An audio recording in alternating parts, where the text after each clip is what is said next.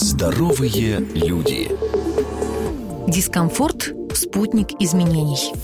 Душевный дискомфорт – это не всегда плохо. Иногда это сигнал, что вы меняетесь к лучшему.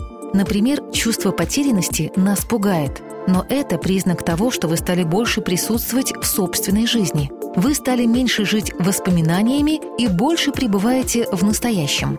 Может казаться, что вы сбились с пути, но на самом деле все наоборот. Иногда события, изменяющие привычный ход жизни, кажутся катастрофой. Например, развод или потеря работы. Но чаще это выход из зоны комфорта на пути к правильным переменам.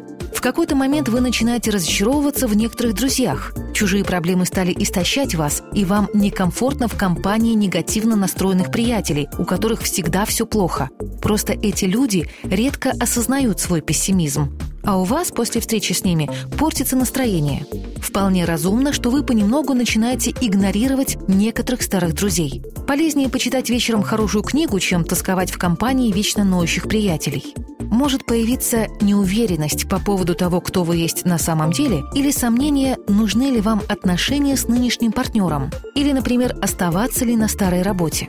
Если вы чувствуете сомнения, значит, находитесь в процессе развития. Когда все меняется к худшему, мы не чувствуем неуверенности, мы сердимся и закрываемся. А сомнения ведут к чему-то лучшему. И, наконец, главный дискомфорт – осознание того, что только вы ответственны за вашу жизнь и ваше счастье. Да, это может ужаснуть, если вы запутались, ведь вся ответственность ложится на вас. Но это единственный способ быть свободным и счастливым. Здоровые люди с Мартой Мольфар. Ежедневно на радио «Вести».